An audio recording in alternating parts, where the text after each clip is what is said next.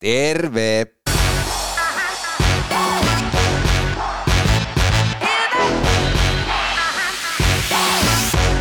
Kylläpä tuntuu hienolta kuulla tuo tunnussävelmä. Se on Niskalahari täällä moro ja tämä on kyllä vain urheilun kahvipöydässä. Aikaa on mennyt siitä, kun viimeksi näissä merkeissä tavattiin, mutta nyt tavataan ja tänään vieraana Siimoreen Formula 1-asiantuntija Ossi Oikarinen. Hänen kanssaan jauhetaan Formula 1-asiaa tämän ää, meneillään olevan kauden ensimmäisen puolikkaan osalta. Ja nyt vastaus kysymykseen, että kuinka kauan sarja jatkuu, niin vastataan niin kuin eräs Tinder-matchini tuossa menneenä keväänä sanoi, kun kysyn, että milloinkas tässä uudestaan nähdään, niin vastaus oli, että nähdään kun nähdään.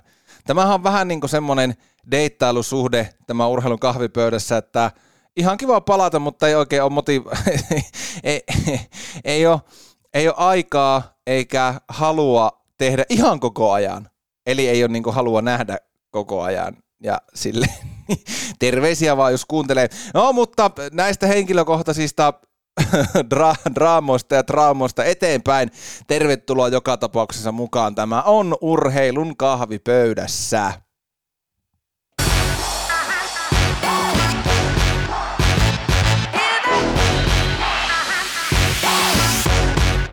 Laitetaanpa tälle syksylle ensimmäistä kertaa puhelinlinjat kuumaksi ja katsotaan, saahanko Ossi Oikarinen puhelimen päähän. Halo Ossi. Niskala Harri Urheilun kahvipöytä-podcastista, terve. Terve. Oot niin sanotusti suorassa nauhoituksessa. Kivaako hei tulit vieraaksi? Mitä sulle kuuluu? Kuule kaikki ihan hyviä ihmeitä tässä, että tota, valmistautumista seuraavaa kisaa oma, omalta osalta, mutta muuten kaikki ihan, ihan normaalia rutiinia. Hei, pakko muuten kysyä ennen kuin mennään sen tarkemmin tähän menevää, menneellä olevaa F1-kauteen, niin mitä sulla niinku kuuluu? Kiinnostaa vähän kuulla, että mitä sulla kuuluu, kun sä valmistaudut seuraavaan kisaan ja kisaan lähetykseen? Öö, siis nyt mä puhun meidän omista kisoista. Aa, eli, aivan, joo, kyllä. No niin. F1-kisathan on tietysti tau- tauolla nyt hetken aikaa, niin tota, meillä on kiihytyskisoja tässä välissä, niin niihin, niihin ollaan nyt preppaamassa. No niin, laitetaan tuosta miinusmerkki toimitukseen ja tota, tosiaan kesätaukohan tuossa vietellään. Hei, mä ajattelin, että ennen kuin sukelletaan sen tarkemmin, niin pikkusen jos Ossi oikein kelataan ajassa taaksepäin, niin mistä sulla niin innostus moottoriurheiluun laajemmin ja myös noihin Formula 1 on aikanaan lähtenyt?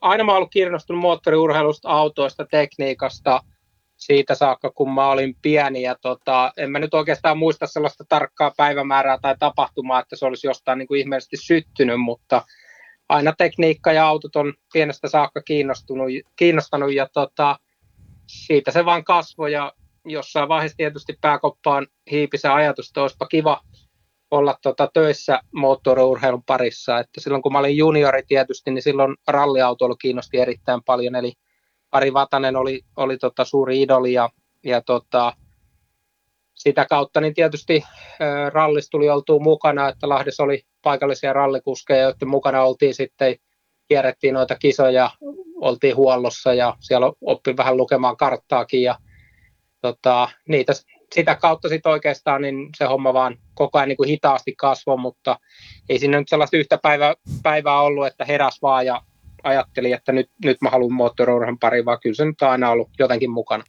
He, sä oot ollut myös F1-sarjassa töissä tuolla niin kuin puolella ja insinööripuolella. Miten sä päädyit aikanaan F1 töihin, jos lyhyesti sen, sen reitin vielä tässä kuuntelijoille avaat? No oikeastaan mähän halusin alun perin moottoriurheilussa rallin pariin töihin, mutta mä en päässyt sinne. Mä ajattelin, että no kai toi F1 sitten menee tuossa. Ja tota, tota, tota, polkuhan oli sellainen, että mä menin ulkomaille tekemään ensiksi tota insityötä, valmistuin insiksi, olin sitten Saksassa vähän aikaa töissä, mutta hain koko ajan moottoriurheilun parin töihin ja sen jälkeen pääsin tonne Englantiin sitten Dynamic Suspensionille töihin, olin siellä sellaisen puolitoista vuotta ja siitä sitten Arrowsille tota F1-tiimiin ja siitä sitten eteenpäin nämä muut tiimit, eli tota Toyota ja BMW Sauber ja Ferrari. Mutta oikeastaan se oli, että mulla oli oikeanlainen tietysti harrastepohja, mutta oikeanlainen koulutus myös noihin data hommiin. Siitä se oikeastaan lähti eteenpäin. Minkälainen maailma se oli näin jälkikäteen, kun sitä muistelee tuo F1, minkälainen maailma se oli työskennellä?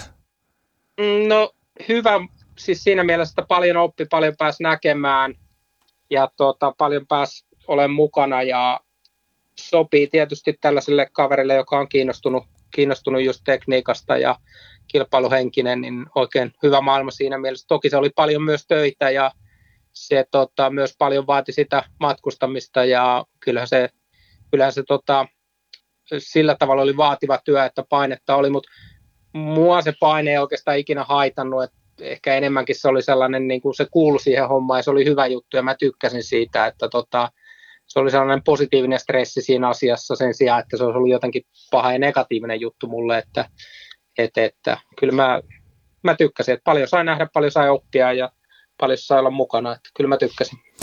Joo, Urheilun kahvipöytä podcast tosiaan palaa nyt sinun haastattelulla pienen kesä- ja kevättauonkin jälkeen taas ääneen ja oikeastaan mukava päästä sun kanssa juttelemaan, kun itse täältä kotisohvilta noita kisoja, kisoja tulee katottua, niin kiva päästä vähän kuulemaan sun näkemyksiä tuosta kauesta. Jos sopii, niin käydään Ossi läpi vähän tätä menneillä olevaa F1-kautta. Joo. Tota, tosiaan niin kuin tuossa alussa mainittiin, niin kesätaukoa vietellään F1. Minkälaisiin miettejä olet tarkastellut tätä ensimmäistä puolikasta tästä meneillä olevasta kauesta? No ollut oikeastaan aika tapahtumarikas ja aika paljon on tapahtunut, että vähän tietysti oli sellainen pelko ennen kautta, että pystyykö kukaan Mercedestä haastamaan ja tuleeko tästä taas sellainen vähän niin kuin Mercedeksen läpihuuto juttu, että tota, kävellään tämä kausi läpi ja sitten niin kuin poltellaan jäitä sitten, sitten oikeastaan tota, toi koko, koko loppuvuosi, mutta tähän on osoittautunut erittäin mielenkiintoiseksi tapahtumarikkaaksi ja hyvin erilaiseksi kaudeksi, kun onneksi, sanotaan onneksi on osoittautunut myös sellaiseksi, että tota, hienoa ollut katsoa tätä. Oliko sulla niin kuin, kuinka iso pelko, säkin olet tuolla teet Siimureilla noita asiantuntijahommia, niin oliko teillä paljon puhetta, että ei saakeli, jos tästä tulee taas samanlainen, että Hamilton tekee mitä haluaa ja muut kattelee perässä?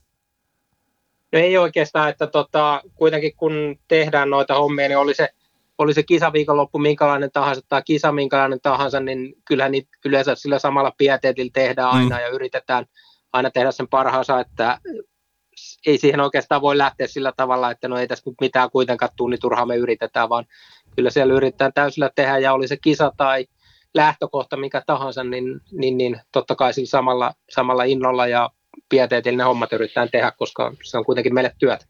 Se on hyvä kuulla ja varmasti näin onkin. Hei tosiaan niin kuin oli vähän pelko, että minkälainen kausi tulee, mutta tapahtuma, tapahtumia on kyllä riittänyt. Ja Hamilton ja sitten Verstappen välinen taisto, niin sehän käy erittäin kuumana. Minkälaisia ajatuksia ylipäätään tuosta taisteluparista ja mikä merkitys tämmöisellä taisteluparilla on koko F1-sarjalle? Siis ensinnäkin, jos lähdetään siitä, että mit, mitä mietteitä tästä taisteluparista, niin kyllähän se on ollut upea seurata kuitenkin, että nämä kaverit on ajaneet toinen toisiaan vasten erittäin kovaa, välillä on vähän kolahtanutkin ja siitä on riittänyt tarinaa. Ja koko tässä kaudessa on ollut niin paljon juonnen käänteitä, että ei edes parhaat saippua-operat pysty tähän näin, mutta se on ollut hienoa tietysti seurata, että molemmat, molemmat kuljettajat on, on tota äärimmäisen kovalla tasolla. Ja, ja, tota, ja suoritukset tietysti, mitä nähdään näiltä kavereilta, niin kyllähän ne on, on ollut tota, todella hienoja. Joo, tuossa Silverstoneissa nähtiin, että kun ajetaan rinta rinna ja molemmat on, lähti katsoa, että miten käy ja kolisee, jos kolisee. Mitä, mitä sä itse ajattelit tuosta tilanteesta? Oliko siinä mitään? Siitähän muun muassa Toto Wolf lähetteli sähköpostissa sääntökirjan screenshotteja eteenpäin ja näin poispäin. Mitä sulla niin kuin itsellä jäi tuosta käteen? Eikö se ollut kuitenkin aika rehti kilva-ajo-tilanne kaikesta huolimatta?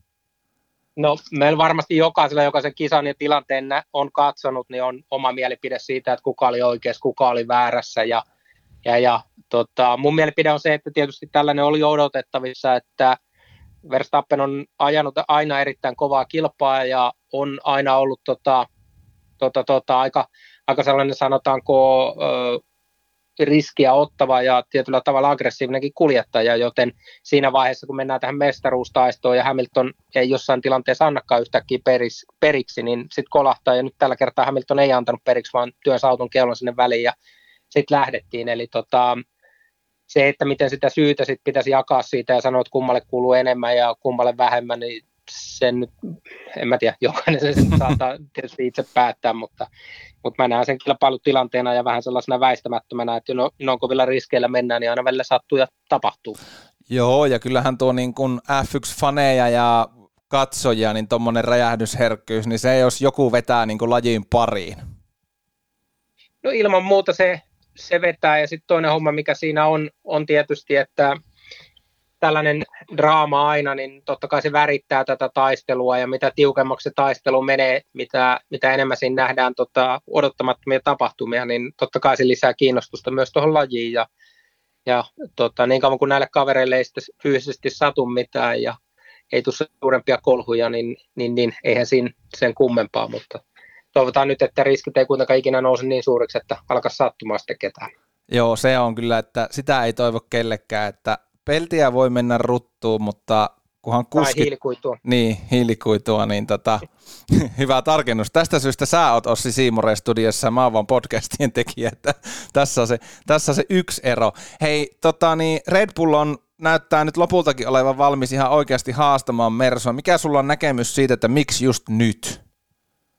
Öm, mun näkemys on tilanteesta se, että ensi vuonna säännöt kuitenkin muuttuu aika paljon ja se tapa, millä Mercedes otti haltuun uudet säännöt silloin aikanaan, kun tuli nämä turbomoottorit, V6-turbomoottorit, hybridimoottorit, niin se tapa oli se, että panostettiin se edellinen vuosi aivan täysin siihen seuraavaan vuoteen. Eli tavallaan uhrattiin yksi vuosi siinä välissä siihen, että ollaan sitten kilpailukykyisiä vähän pidemmässä juoksussa. Ja mä vähän epäilen, että Mercedeksellä on tehty se päätös hyvin aikaisessa vaiheessa, että nyt panostetaan kaikki siihen vuoteen 2022 ja jos 21 tulee takkiin, niin ö, okei, se hyväksytään, mutta mä luulen, että siellä on hyvin aikaisessa vaiheessa lyöty niin kuin paukut ensi vuoteen ja sitä kautta yritetään saada sitten sellainen kestävämpi kilpailuetu. Toi on mielenkiintoista, että, että tämmöinen, tämmöinen on niin kuin ajateltu, että voi niin kuin huipputalli ottaa vähän niin kuin huippuurheilujoukkoon, niin vähän niin kuin välivuoden jopa ja silti olla niin kuin tällä hetkellä erittäin tukevissa asetelmissa niin tämä mestaruustaisteluihin tulee, niin sekin, kyllähän sekin kertoo niin kuin siitä, että miten, miten hyvä talli on kyseessä joka tapauksessa. No ehkä se kertoo myös siitä, että kuitenkin F1 on aina sellaista laskelmointia, ainahan se on jonkinnäköistä riskinottoa, aina se on jonkinnäköistä tota, painottamista suuntaan tai toiseen ja nyt Mercedes on tehnyt erilaisen painotuksen kuin muut ja sitä kautta yrittää saada sillä sijoituksella sitten tota, tulevaisuudessa etua, eli kyllähän se niin kuin näkyy monessakin tietysti yritystoiminnassa ja monessa urheilujoukkueessa myös samanlainen, eli jos sijoitetaan siihen tulevaisuuteen eikä tähän hetkeen ja ajatellaan, että se kantaa sitten paremmin, niin, niin, niin se on heidän valinta. Se on heidän valinta. Hei, jos kuljettajaa puolelta mietitään, niin kuka tai ketkä noista kuljettajista on sut yllättänyt ja saa perustellakin, että miksi juuri nämä kuljettajat nousee päällimmäisenä mieleen? No yllättänyt, en ole hirveästi yllättynyt Verstappenin enkä Hamiltonin tasosta, eli se on ollut tiedossa, että nämä kaverit menee lujaa, että se ei ole oikeastaan sellainen yllätys, mutta jos ruvetaan sellaisia yllättäjiä vähän poimimaan, niin Landon Norris on ollut mun mielestä sellainen positiivinen hyvä yllätys, eli Eli on ajanut upeasti ja tota, edellisessä kisassa oli vähän ongelmia tietysti kolarin muiden kolareiden takia, mutta on, on mun mielestä hyvin tullut kyllä läpi. Ja hyvin nostanut itseään sinne tota, kärkikuljettajan kastiin. Et se on se on ollut niin kuin ilo seurata.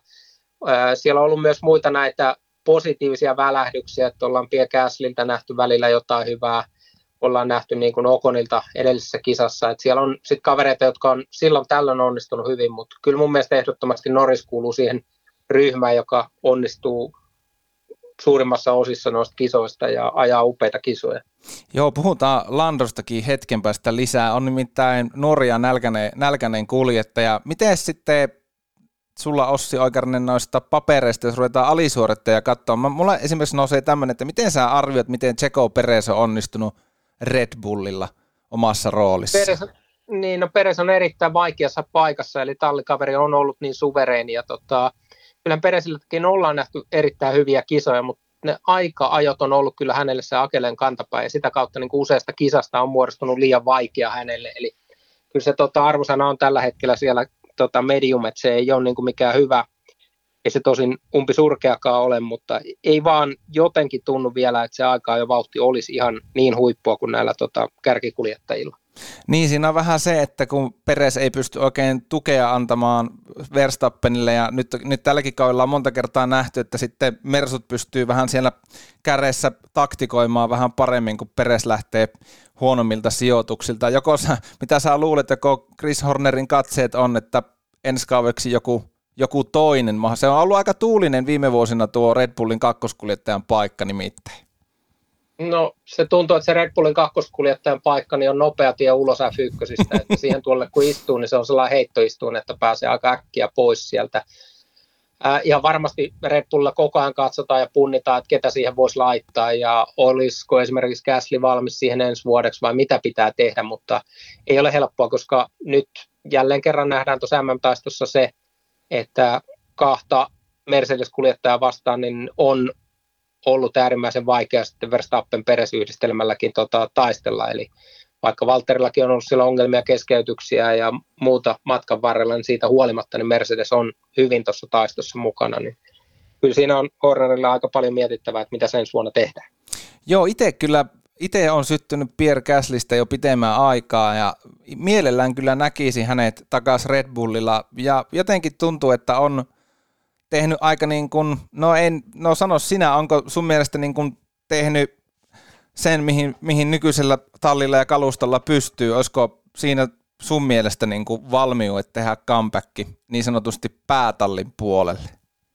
No vauhdillisesti kyllä, että sitten miten se vaan ö, tavallaan se pää kestää sitten tuossa Verstappenin kanssa, että se, sehän on se suuri kysymys, että, että, että varmasti hänkin on kasvanut tässä nyt näiden tota, Alfa Tauri hetkien aikana, mutta se, että kestääkö pää sitten mennä takaisin tuonne tota Verstappenin kanssa, niin sitä vastausta niin ei tiedetä ennen kuin se tapahtuu. Mm, kyllä. Jää odottelemaan, miten siinä käy. Hei, tota, suomalaisista Valtteri Pottas on viime vuosina ollut kovaakin puhetta välillä hänellä mediassa, että hän on valmis mestariksi ja valmis mestaruuteen. Jotenkin tuntuu, että nuo puheet on nyt loistanut poissaololla ja ainakin mitä omaa silmään tälleen niin kotikatsojana, niin näyttäisi minun mielestä siltä, että tekee nyt enemmän vähän niin kuin tämmöisellä tiimi ensin asenteella hommia. Miten tämä mun näkemys asettuu sun papereissa?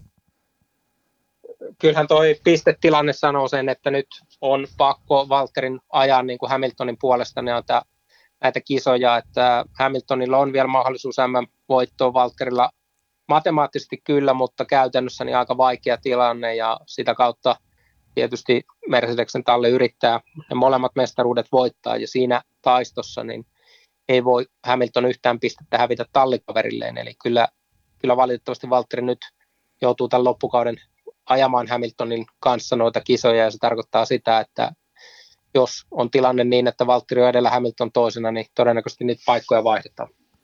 Kyllä, kyllä.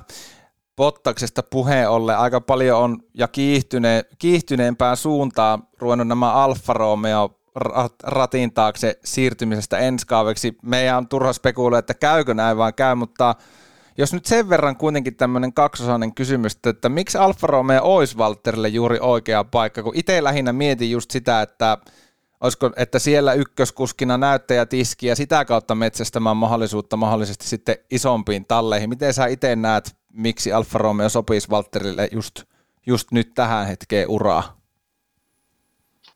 No tietysti kysynnän ja tarjonnan laki tulee ensimmäisenä mieleen, että jos ei ole mistään näistä huipputalleista niin tuolla ja tarjolla, niin sitten pitää käydä läpi sitten, että mitä on seuraavaksi. Eli jos käy niin, että sellaista ähm, huippukalustoa ei enää ensi vuodelle saa, niin sitten pitää katsoa, että mihin, mihin tavallaan se tota, markkina-arvo riittää, ja sitähän se on aina näiden kuljettajien kanssa, että kysynnän ja tarjonnan laki, että silloin kun silloin kun tuota rauta on kuumaa, niin on taottava ja silloin mennään huipputalleihin ja sitten jos näyttää siltä, että on alla pari vähän vaikeampaa vuotta, niin sitten pitää hakea vauhtia jostain muista tiimeistä. Tai sitten jos menee oikein huonosti, niin joutuu tietysti sarjan ulkopuolelle. Mm. Sitä, sitähän tämä aina on. Eli jos Alfa Romeolle tie käy, niin Valtteri ura ei ole kuitenkaan niin kuin paketoitu, että sieltä on mahdollisuus vielä ponnistaa sitten takaisin niin, sanot, niin, niin sanottuihin huipputalleihinkin. Ilman muuta, eihän se ole niin kuin missään tapauksessa ohi sillä tavalla, että kuljettajilla se totuus tuosta elämästä siellä autoratissa on kuitenkin se, että, et, et, jos se kausi on erittäin hyvä sillä keskinkertaisellakin kalustolla ja nähdään, että tekee sankaritekoja, niin miksei pystyisi tulemaan takaisin sitten parempiinkin autoihin. Että ei se missään tavas, tavoin niin kuin se edellinen talli sulje pois sitä tota, mahdollisuutta pärjätä myös tulevaisuudessa. Miten Kimi Räikkönen, miten hänen uralle käy, jos Valtteri siirtyy Alfa Romeolla? Onko se Kimillä sitten pikkuhiljaa hommat niin sanotusti paketissa ainakin? No ei sitä tiedä, sehän voi tulla vielä, vielä uue, taas uudestaankin takaisin, mutta miten sä näet Kimin tilanteen, että jos tuossa nyt esimerkiksi vaikka Bottas tai joku muu nuorempi kuljettaja siirtyy Alfa Romeolle, niin mitä se Kimin uralle sun mielestä tarkoittaisi? Joo, vaikea spekulaatio siis siinä mielessä, että, että, että miten, miten se menee, että eiköhän nyt ensiksi kuitenkin keskustella Räikkösen kanssa ja katsota tallin puolesta, että mitä siellä halutaan tehdä. Ja jos on, on tota, yhteistyöhalukkuutta, niin sitten tietysti neuvotellaan Kimin kanssa, päästäänkö siihen yhteistyöhön. Ja jos ei ole, niin, niin, niin kyllähän se sitten tarkoittaa aika äkkiä sitä exittiä, että tota, vähän vaikea, niin kuin, mm. vaikea siihen on tietysti sanoa, että sit, jos Alfa Romeo päättää, että ei enää jatketakaan työtä Kimin kanssa, niin sitten ne muut kuljettajaspekulaatiot astuu kuvaan, mutta ei tietysti ennen sitä. Formula-maailman spekuloinnista siirrytään vähän helpompiin, helpompiin äh, tämmöisiin konkreettisimpiin asioihin, mihin pystyy ihan kunnolla antaa mielipidettä ja näkemystä, niin McLaren, itse on kyllä syttynyt ihan älyttömästi viime vuosien tekemisestä ja ainakin omiin silmiin ja tilastollisestikin niin noussut kisaamaan tuosta top 3 tallin tittelistä. Mitä sä itse ajattelet legendaarisen tallin noususuhdanteisesta suorittamisesta? Erittäin hieno ollut katsoa sitä, että on saatu McLaren takaisin vauhtiin, että olihan se muutama vuosi tuossa aikamoista tarpomista ja tota, sitten, sitten on löydetty uudestaan se vauhti, että se on ihan positiivista, että nyt sitten tietysti on toiveissa, että se lento myös jatkuisi ja se, mitä mä henkilökohtaisesti tietysti toivon, että 22 säännöt kun tulee, eli nämä autot vaihtuu, niin me saataisiin niin tasainen nippu sinne kärkeen, että olisi parilla muullakin tällä ne voiton mahdollisuudet kuin pelkästään Mercedeksellä ja tota Red Bullin niin kuin tällä hetkellä on. Eli mitä leveämpi kärki me saadaan tuohon taisteluun, niin sen parempaa viihdettähän se on tietysti meille katsojille. Kyllä. Hei, pakko muuten kysyä noista ensi. Joitakin kuvia ja on ollut au, nuo ensi kauden autot esillä tuolla kisoissakin, ainakin jonkunlaiset pr- prototyypit niistä.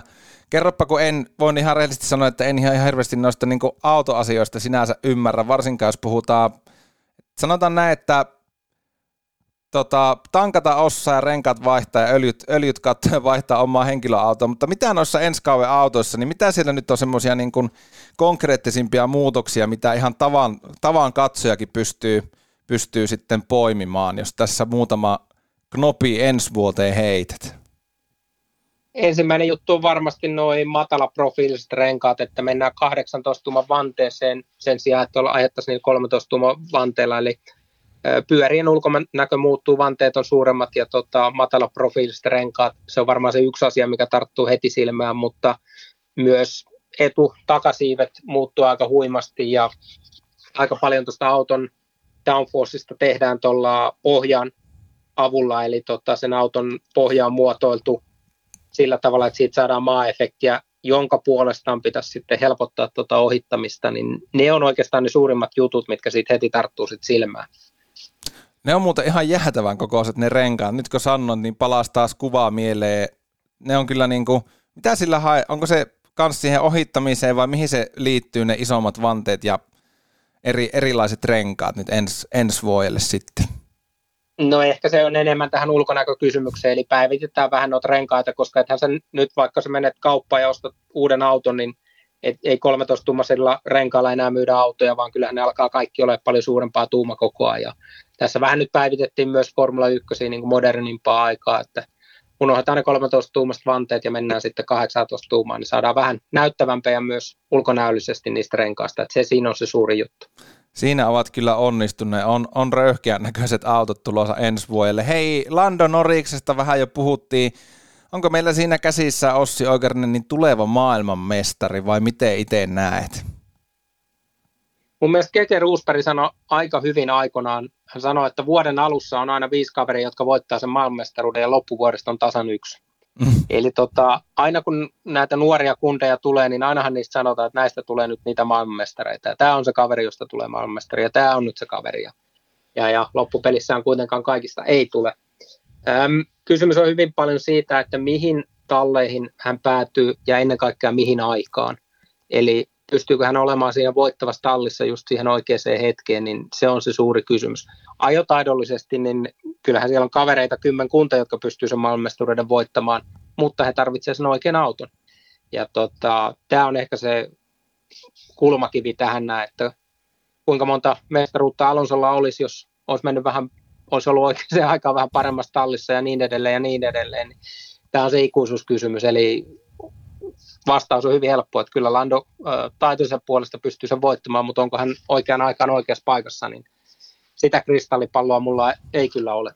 Se olisi ollut kovaa, kun sulla olisi tähän, just tähän haastatteluun ja tähän mediaan löytynyt se kristallipallo, mutta me jäähän odottaa, miten, miten Landolle No mä olisin lyönyt jo vetoa tuolla isosta rahasta ja sen jälkeen mä viheltelisin tuolla rannalla vaan ja en tekisi mitään muuta, että että, että näinhän se menisi. Niin, mutta kyllä Mika Salo tarvisi silti jonkun kaitsia sinne, sinne selostuskoppiin, että ei Nikita ja ihan yksi sen kanssa pärjätä. Sä oot hyvä siinä semmoisena tasapainottavana elementtinä siinä sitten välissä.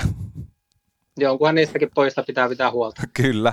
Hei, mun on pitää tunnustaa Ossi, että mä palasin formuloiden pari varmaan tämmöisen vuosikymmenen tauon jälkeen. Tuli katsottua Netflixistä tämmöinen ohjelma kuin Taistelu paalupaikasta ja se sitten innosti minut takaisin sarjan pari. Sitten saa aika hyvä riikäpi viimeiseltä kolmelta vuotta. Onko itse katsonut ja mitä ajatuksia sarjasta on herännyt?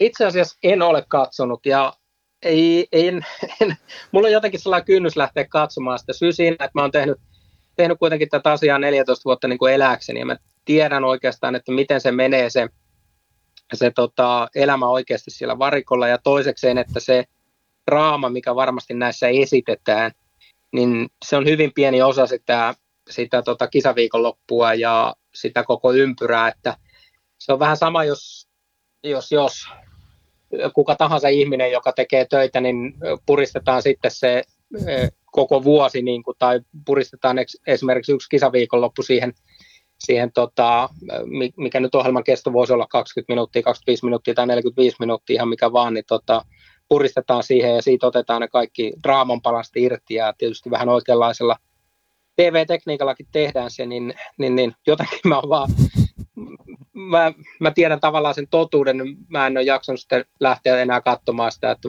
mulla on, mulla on hyvät ja omat muistot siitä, niin mä en ole jotenkin jaksanut sitä draamaa sitten lähteä seuraamaan. Että monet on sitä kehunut ja monet on sanonut, että hyvä sarja on tuonut F1 pariin ja hyvä niin. Mm. Mutta tota, hen, Henkkohtan, niin tota, mä, on, mä tyydyn niihin muistoihin, mitä mulla on, ja mun ei tarvitse niitä niin kuin nauhalta kelata ainakaan vielä, ehkä sitten vähän vanhempana, kun alkaa tuo pääkoppa he, tota, pettämään, niin sitten voisi katella jotain nauhalta, mutta ei nyt ainakaan toistaiseksi.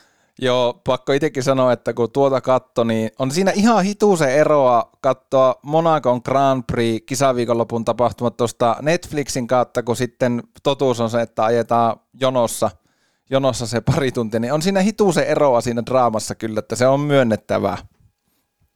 No joo, ja sitten tietysti miten tallin sisällä tuollainen kaikki rakentuu, eli, eli tota, totta kai siellä on paljon tunteita pinnassa, totta kai siellä on paljon sellaisia hetkiä, että tota, ihmiset käy kuumana, mutta sitten toisaalta kun tietää, että ne on uh, huippuurheilijoita, jotka sitten elää, elää tavallaan siinä hetkessä elää tunteella mukana, mutta näkee sitten kuitenkin jälkeenpäin, että tota, miten nämä kaverit sitten taas palautuu normaali, normaaliin elämään ja miten se hetki sitten kun ollaan urheiltu, niin on ohi, niin, niin, niin ehkä se asettaa sen kaiken tunteen palon ja kaikki nämä asiat perspektiiviin. Eli vaikka me monta kertaa nähdään niin kuin kuljettajia, jotka siellä auton vieressä heiluu ja huutaa ja pui nyrkkiä ja kiroilee kaverista, niin sitten kun antaa niitä olla hetken rauhassa ja miettii elämää, niin pari tuntia ne on taas normaali ihmisiä. Eli, eli, eli tuollaisen televisio-ohjelman ja äh, tuollaisen miksi nyt sanoisi dokumenttiohjelman tekemisen kannalta, niin totta kai siinä pitää olla jotain draamaa ja siinä pitää olla se draaman kaari, miten tuollainen ohjelma rakennetaan, se on ihan selvä juttu, mutta, mutta sitten se koko kisaviikonloppu, se eletään läpi täysin ja, ja, ja tullaan siitä, siitä tota huumasta taas maan pinnalle, niin, niin, niin se ei välttämättä tule näkyviin näissä jutuissa. Ei, jotain tuttua pitää säilyttää urheilun kahvipöytä podcastissakin, että kuulijat pysyy jatkossakin mukana, niin kevennetään pikkusen loppua koheen, mutta yksi semmoinen puolivakava kysymys ensin, että mikä olisi sun mielestä optimimäärä autoja gridillä, kun itse niin taas tämmöisenä tavan kuluttajana mietin, että miksi siellä niin ajatetaan autoja, jotka ei periaatteessa voi pärjätä, eli toisaalta mikä pointti Haasilla on koko sarjassa? Se on, tai sanotaan näin, että tämä ratkaisu tähän kysymykseen ja dilemmaan on oikeastaan se, että jos saadaan F1 tulonjaosta vähän tasaisempaa, eli saadaan myös näille talleille, jotka on siellä ää, ruudukon takapäässä, niin vähän enemmän budjettia ja sitten pikkasen otetaan budjettia pois näiltä isoilta talleilta, niin se raha kuitenkin aika pitkälle korreloi siihen suorituskykyyn. Eli jos saataisiin nämä budjettiasiat suht samanlaisiksi, niin me voitaisiin odottaa Haasilta myös parempia tuloksia ja sitä kautta me voitaisiin nähdä yllätyksiä myös näiltä kuljettajilta, jotka on valitettavasti autojensa takia niin juuttuneet sinne ruudukon takaosaan. Eli jos se budjettihomma saadaan ratkaistua ja saadaan niin kuin tota, tasotettua tätä hommaa, niin sehän menee parempaan suuntaan. Eli hyviä esimerkkejä on esimerkiksi NHL, jossa tota, drafti tehdään sillä tavalla, että koitetaan auttaa niitä, niitä tavallaan joukkueita, jotka on siellä peräpäässä ja on, on tota, sitten kulukatot ja muuta, niin jos F1 päästään siihen samaan, niin se auttaa eniten tässä, tässä ongelmassa. Ja sitten meillä olisi toivottavasti, ei nyt ihan 20 kuljettajaa, jotka voi voittaa sen kisan, mutta ainakin kymmenkunta. Mm. Eikö, korjaa jos on väärässä, mutta eikö F1-sarjalla ole tällä hetkellä yhdysvaltalaisomistus? Öö, joo, on. Eli Liberty Mediahan omistaa tämän oikeudet ja sitä kautta niin nyt tälle vuodelle on tullut jo budjettikatto mutta se budjettikatto on sen verran korkea, että vain nämä suurimmat tiimit oikeastaan joutuu sitä miettimään, eli pienemmät tiimit ei ikinä pääse edes siihen budjettikattoon. Ja sitä kohtihan tehdään töitä, että saataisiin tasaväkisempi tästä sarjasta, mutta sehän nyt ei tule tapahtumaan vuodessa eikä kahdessa, vaan se on vähän pidemmän aikavälin projekti. Kyllä, mutta se on kyllä herkullinen ajatus, että, että se tuosta vähän tasoittuu, se luo taas lisää mielenkiintoa sarjaa. Miten Ossi Oikarinen, jos mietitään noita F1-ratoja, sä oot niitä töiden puolesta käynyt läpi ja sitten myöhemmin täältä niin kuin asiantuntijapuolelta, TV-puolelta, onko sulla se, mitään semmoista lempi F1-rataa ja jos löytyy, niin miksi ihan niin kuin ratana puhtaasti? Puhtaasti ratana, niin tietysti nämä vanhan liiton radat, äh, Suzuka, Spa, niin on olleet kyllä upeita paikkoja. Etenkin joku Susuka, niin se on ratana aika vaikea. Se on ensinnäkin Insille aika vaikea, että saada hyvä setappi siihen autoon. Sitten se on vielä haasteellinen kuljettajallekin, että ei oikeastaan tilaa tehdä virheitä. Että ne, on, ne on ollut ihan hienoja ratoja kyllä käydä. Toki näistä uudemmistakin radoista, esimerkiksi Austin tota, USAssa, niin on, on tehty aika hienosti. Että kyllä, kyllä näitä on olemassa ihan upeitakin ratoja. Miten tota, teki varmaan jossakin vaiheessa pääsette taas reissun päälle Siimoren tiimillä, niin mikä ihan niin kuin kisaa tapahtumana on semmoinen, mitä aina niin kuin oikein erityisesti odotat itse henkilökohtaisesti. Löytyykö sulla sellaista ylipäätään? No onhan ne tietysti, mä oon tykännyt Melbournesta kaupunkina aina, että siellä on ollut, tota, se ympäristö on aika upea siinä, rata on ihan kaupungin keskustassa, mutta sitten tietysti se tota, ympäristö on, on hieno olla siinä, että jos illalla jää aikaa, että voi käydä syömässä, niin siinä on, siinä on hienoja hyviä ravintoloita ja sillä tavalla ää, ympäristönä on, on upea se kaupunki, että kyllähän niitä on. Ja sitten tietysti on se toinen ääripää, kun mennään radoille, mitkä on keskellä ei mitään, niin se liikkuminen ja kaikki muu voi olla vähän tuskasta sitten, mutta en mä tiedä, silloin kun noita kisoja kierrettiin niin kuin ihan, ihan niin kuin tota, tiimien mukana, niin eipä sillä hirveästi ollut merkitystä, että kunhan oli hotelli, huone, missä oli oli lämmin suihku, niin se oikeastaan niin kuin, ja pehmeä sänky, niin se mm. oikeastaan riitti, että ei, ei niissä sillä tavalla niin, kuin niin hirveästi tunteita ollut pelissä. Hei, miten suhtaudut puheisiin niistä, siitä, että Suomessa joskus tulevaisuudessa ajettaisiin F1-osakilpailu? Vähän tuntuu, että tuli kuoli-isku, kun tuohon itärajalle tulee nyt toi, toi kisa Venäjälle, niin vähän itsestä tuntuu, että olikohan se Suomen osalta Kymiringin sitten mahdollisuudet aika lailla siinä, ainakin toistaiseksi. Mitä sä itse ajattelet?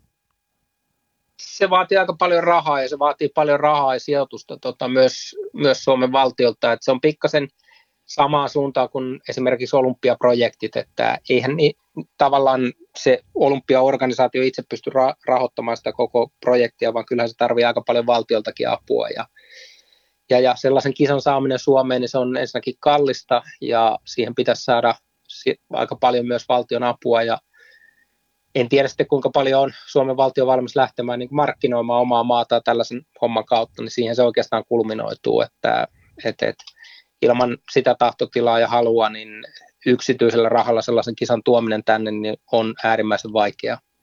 Pidetään pientä toiveikkuutta kuitenkin yllä, että tästä kun maailma taas oikeenee, niin jos Suomessakin alettaisiin miettimään, että olisiko tässä markkinoinnillista arvoa, jäähää sitä oottelee. Hei, loppuu Ossi Oikarinen vielä. Kuka voittaa maailmanmestaruuden ja miksi se on juuri Lewis Hamilton? Joo, mä en tiedä miksi Maxen vie, mutta kyllä mulla vaan sellainen tota, kutina on, että tänä vuonna se Red Bullin auto on, on sen verran hyvä, että tota, Maxen saa vietyä. Sitä kyllä itsekin toivoo. Hei Ossi Oikarinen, suuret kiitokset, kun annoit aikaas minun podcastille ja kuuntelijoille. Tämä oli erittäin mieluisa kokemus sun kanssa päästä jauhaa vähän formuloista. Joo, ei mitään. Kiitos teille. Hyvä. Palataan ja ei muuta kuin kaikkea hyvää. Joo, kiitos. Yes, Hei. moi. Sinne meni Oikarisen Ossi ja tällä erää urheilun kahvipöytä on tässä.